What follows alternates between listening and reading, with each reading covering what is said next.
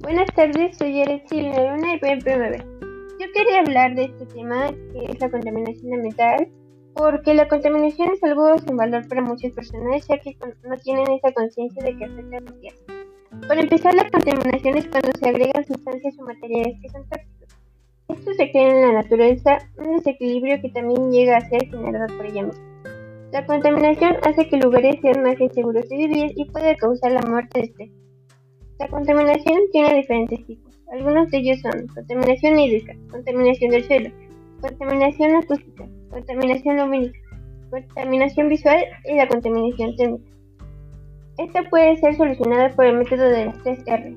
Reducir, por ejemplo, reducir el consumo de agua y energía, utilizar, alargar la vida útil de un objeto y reciclar, rescatar un material que nos sirve para convertirlo en un producto nuevo. Mi conclusión es que hay que tomar conciencia sobre esto porque nosotros mismos estamos destruyendo el ecosistema y estamos exterminando las especies.